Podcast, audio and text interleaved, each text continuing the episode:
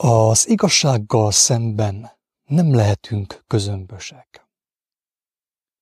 Ugyanígy az igaz személyekkel szemben sem lehetünk közömbösek. Az igazság mindenképp ketté választja az igazat a gaztól.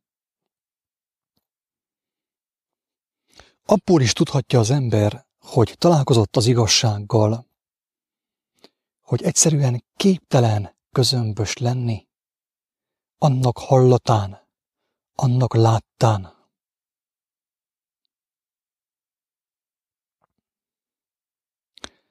Az igazság jelenlétében az ember vagy szeretetet, hirtelen fellángoló szeretetet és tüzet érez magában, vagy pedig gyűlöletet érez magában.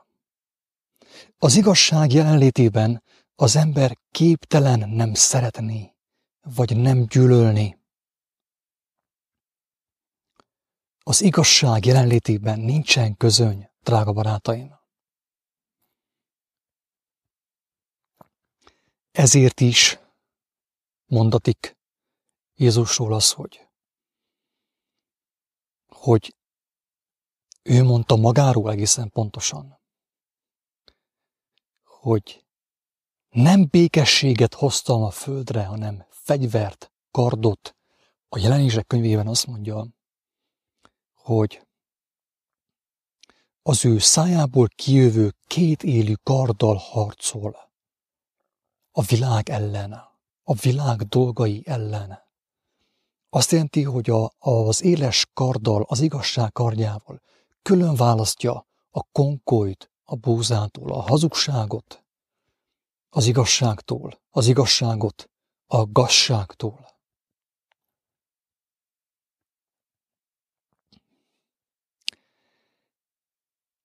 Ezért is lehet kijelenteni egyértelműen azt, hogy nincs középút, csak két út van, középút nincsen, drága barátaim. A középútról szóló filozófia, az összes elmélet, ami a középútról szól, az arany középút, mind hazugság. Mind hazugság, drága barátaim. És aki végighallgatja ezt a felvételt, meg fog érteni, hogy miért hazugság. Nem azért, mert én mondom, hogy hazugság hanem azért, mert bárki, aki valaha gondolkodott az élet értelmén, látja azt, hogy az életben mozgás van. Az életben mozgás van. Az élet maga mozgás. Az életben haladás van, fejlődés van, alakulás van, valamilyen irányban. Az arany közép út, a kompromisszum útja, abban nincsen sem haladás.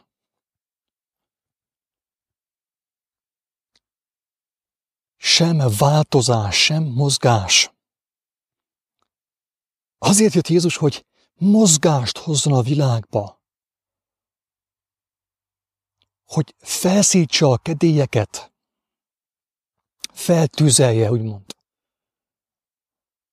Lángra lobbantsa a világot. Azért jöttem, hogy tüzet bocsássak a földre, és mennyire szeretném, hogyha már lángolna.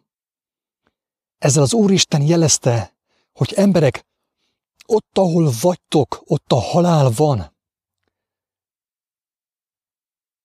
Én az életet tökéletességere teremtettem.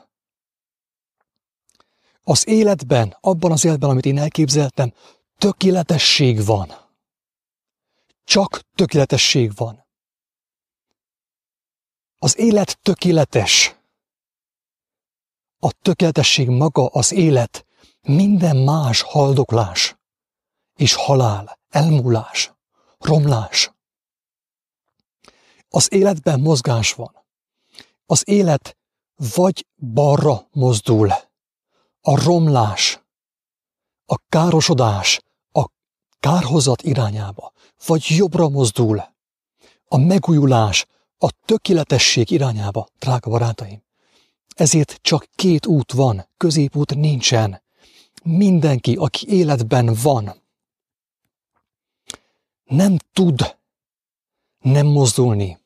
Amikor azt hiszi, hogy az arany középutat választotta, a kompromisszumos megoldást választotta, akkor teljesen biztos lehet az ember abban, hogy ő haldoklik, hogy ő lefelé megy, lejtőre megy, rothad, romlik, kárba veszik az ő lelke, a feneketlen szakadék irányába tart. Azért jött Jézus, hogy a tudomásunkra hozza, hogy ott, ahol vagyunk, az egy álnyugalom, egy álbékesség. A jellemtelenségben, a tökéletlenségben tartja a lelket.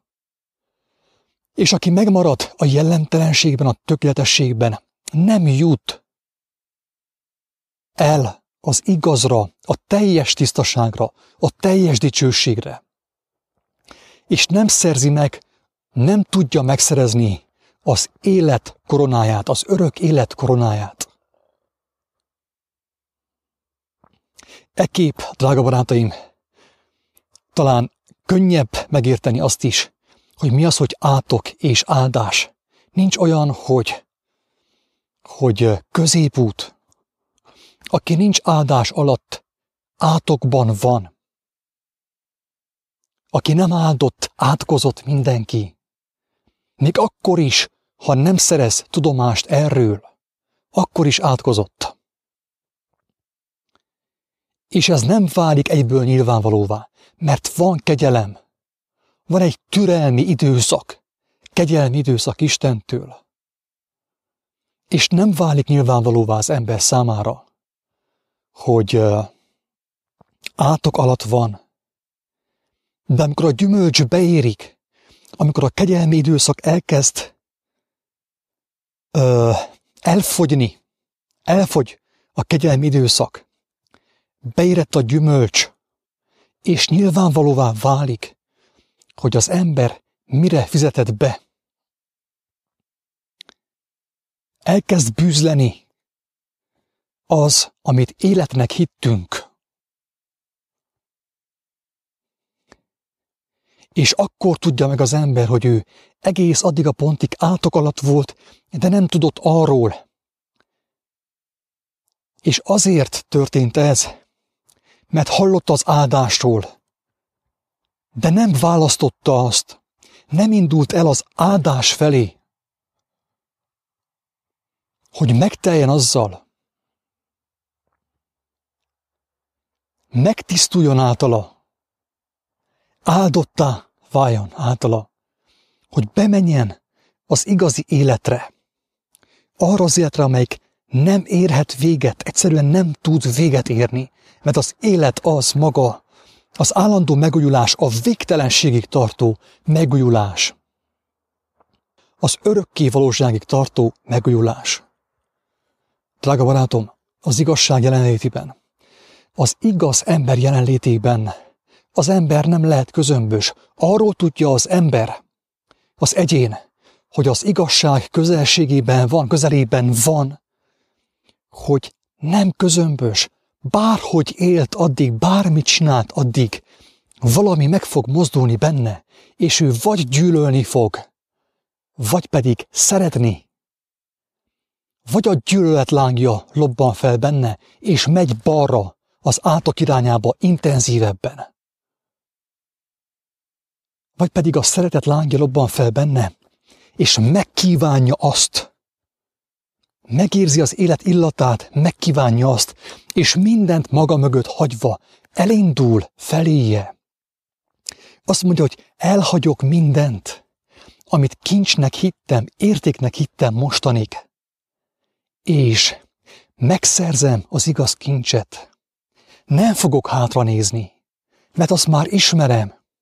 Ismerem 10, 20, 30, 50, 70, 80 éve. És semmi nem változott. Semmi. Az ég a világon. Csak a változás látszatát éltem meg, plusz az öregedést, a gyengülést és a romlást. És azt mondja az ember, hogy nem nézek hátra. Mert a mester nem ok nélkül mondta, hogy ne néz hátra. Ne néz hátra. Ha elindultál az élet irányába, ne néz hátra. Aki az egeszarvát megfogta, ne nézzen hátra, mert össze-vissza fog szántani. Nem lesz abból semmi, abból a szántásból.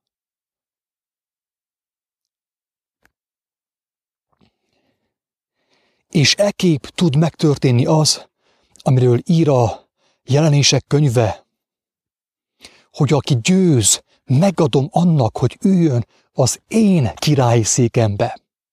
Mint ahogy én is győztem, és ültem atyám királyi székébe. Ez magyarra lefordítva azt jelenti, hogy az ember bekerül a teljes dicsőségbe, a tökéletességbe, a teljes dicsőség, amiben nincs semmiből hiány. Teljességre teremtetett.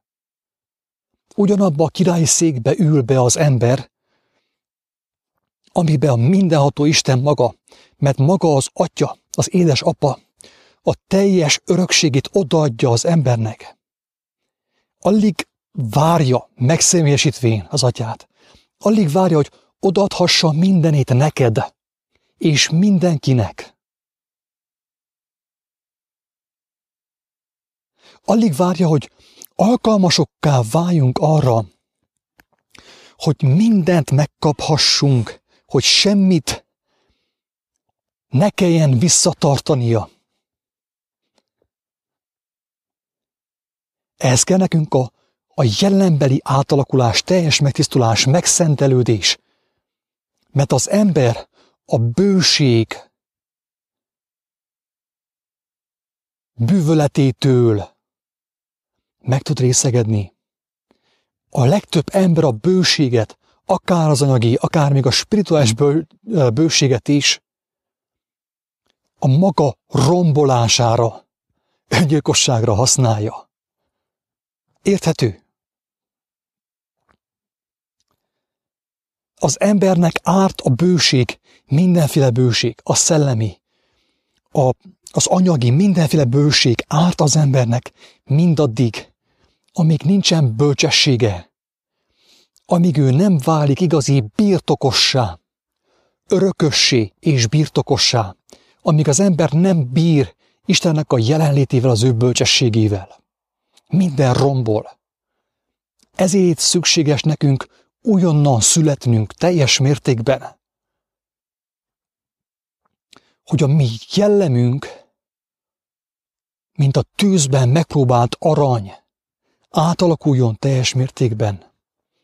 Mert a mindenható az ő teljes jelenlétét, az ő teljes örökségét, teljes bölcsességét oda akarja, oda szánja az örökösnek, az ő gyermekének, mert a gyermek örökös. A szolga nem örökös. A babiloni szolga, az egyiptomi szolga, a pénzért robotoló szolga nem örökös, nem lehet örökös, ő szolga, ő szolgálja a vagyonnak, a pénznek, a földi dolgoknak. Ő nem lehet örökös, nincs ahogy örökös legyen. Csak az, aki oda szánja magát teljes mértékben, annak az Úrnak, aki az életet elrendelte. Csak az lehet örökös, mert ő legfontosabbal foglalkozik, és minden más megadatik számára, mert megmondatott, hogy ez így lesz, ezt nem én találtam ki. Ez így van, így volt elrendelve maga az élet. Van, aki szolgaságra van ítélve, az ő választásai, az ő döntései, az ő örökség által, amit a szüleitől kapott, a szellemiség által, amit a szüleitől kapott. Ezért, aki nem tagadja meg a szüleit, az egész társadalmat, mindent, amit ő mostanig értéknek hit, nem tud mindentől elszakadni, nem lehet örökös. Csak az, aki mindent elenged, amit ő valaha értéknek gondolt ezen a világon, és ami igazán szükséges, földiekben, anyagiakban, minden megadatik neki. De csak az, ami szükséges. Ahhoz, hogy bevégezze a földi pályafutását, és ahhoz, hogy világító testként szolgáljon itt a földön, azok számára, akik még megmenekülhetnek, mert sokan hallják az igazságot, de kevesen fognak megmenekülni, drága barátom. Ez nem vicc, ez nem egy filozófia, ez nem vallás. Nem vagyok vallásos. Filozófus sem vagyok. Az igazságot szeretem, a Krisztus megszerettem. Kapok tőle minden nap, megkapom a mindennapi kenyeret. Megelégít. Megítja az értelmemet, a látásomat. Ad bátorságot, ad szavakat az ajkaimra, amelyek révén megmutathatom a meghívót. Ez itt a te meghívód, drága barátom.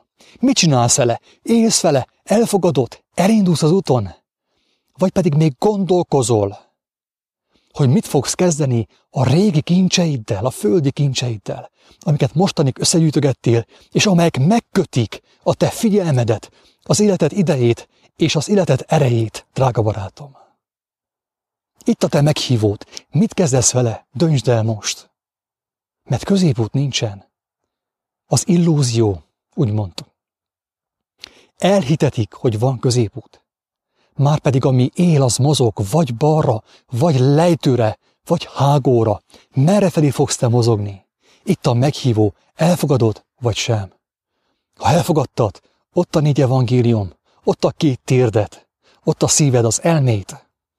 Tedd Isten kezébe. Helyez Isten kezébe. Kérdezd meg, hogy te lehetsz-e barátja a Krisztusnak, aki az életével és az áldozatával bizonságot tett arról, és a feltámadásával, hogy ő legyőzte a hiába valóságot, a hazugságot, legyőzte a halált. Döntsd el, mit akarsz csinálni, és indulj el most. Isten áldjon!